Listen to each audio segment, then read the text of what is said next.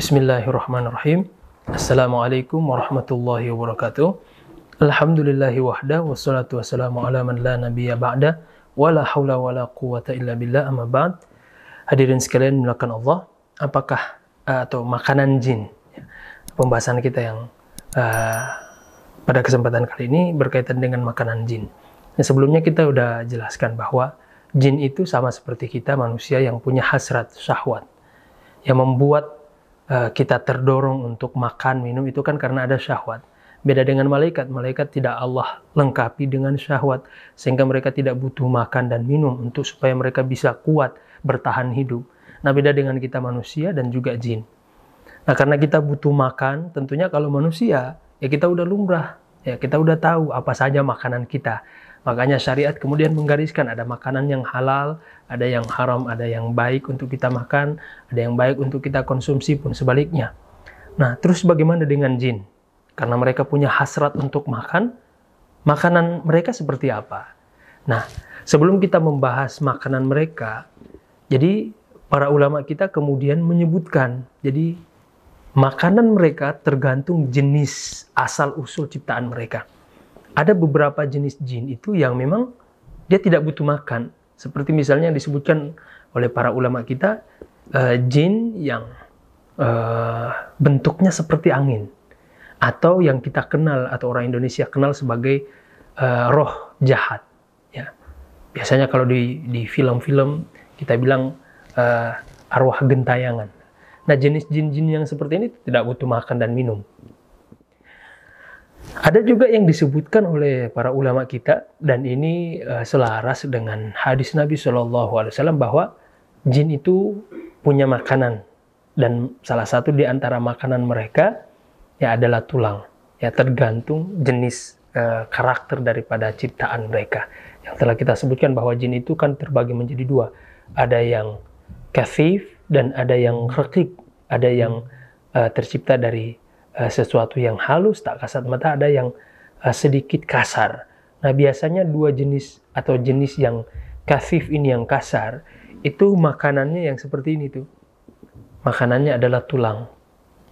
Ada juga jenis jin yang makanan dia serupa dengan makanan kita dan dia akan ikut makan ya membersamai ketika kita makan. Dan ini bentuk atau eh, jin-jin uh, yang secara umum ya wabil khusus mereka yang uh, ingkar kepada Allah termasuk jenis jin dari syaitan. Ya. Mereka itu akan ikut makan bersama kita minum bersama kita. Kapan? Ketika kita lupa menyebut nama Allah di saat kita makan. Maka mereka akan ikut makan bersama kita. Sehingga kalau mereka ikut makan bersama kita lah kita nggak berkah makanan kita.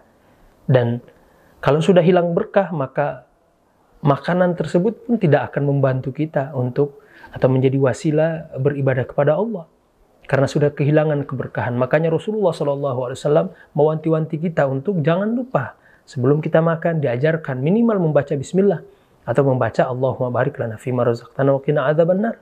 Sebagaimana yang disebutkan oleh uh, Rasulullah SAW. Nah ini terkhusus bagi para pasangan suami istri. Ketika kita ingin beribadah dengan pasangan kita, jangan lupa membaca doa.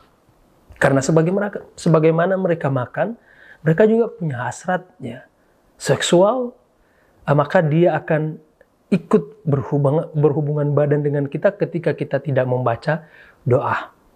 Nah ini juga himbauan kepada pemirsa, sahabat-sahabat sekalian untuk ya jangan lupa ya ketika kita ingin makan, minum, bahkan untuk hal-hal yang seperti berhubungan badan kita baca doa.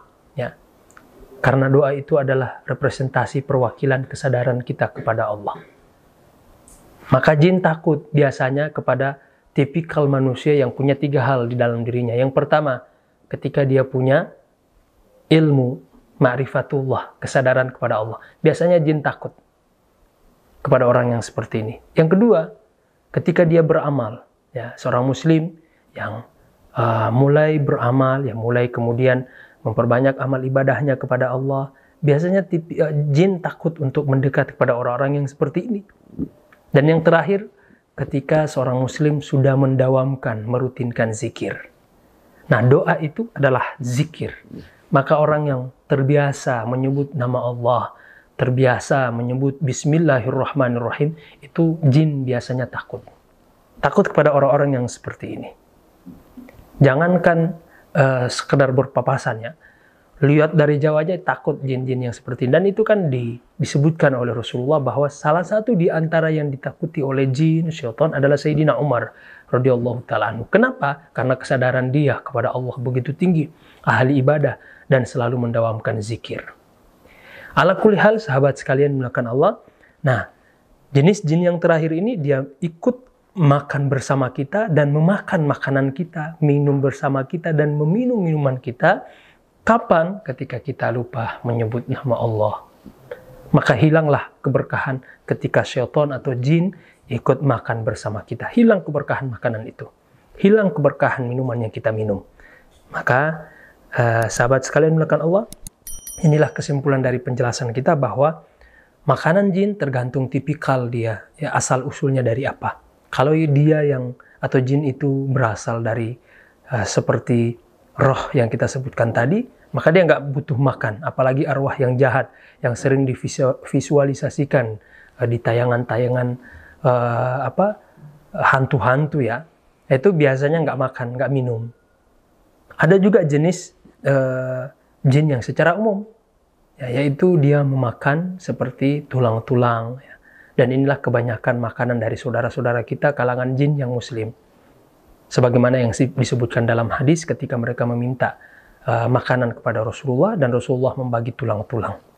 Dan yang terakhir adalah jenis jin yang jahat, ya, yang apa uh, kata lainnya adalah syaitan, ya. Dan ini mempengaruhi keberkahan makanan kita ketika mereka makan makanan kita.